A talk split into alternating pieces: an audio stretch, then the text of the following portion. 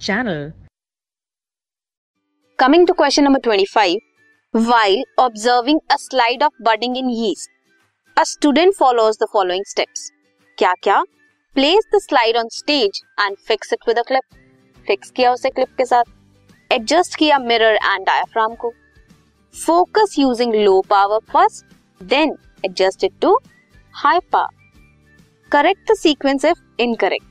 हमें करेक्ट करनी है अगर सीक्वेंस इनकरेक्ट है। लेट्स दोबारा से देखते हैं। प्लेस की स्लाइड को स्टेज पे एंड उसे फिक्स किया क्लिप की हेल्प से। करेक्ट एडजस्ट किया मिरर को और डायाफ्राम को। पहले लो पावर में देखा एंड देन हाई पावर में देखा। So this sequence is correct this was question number 25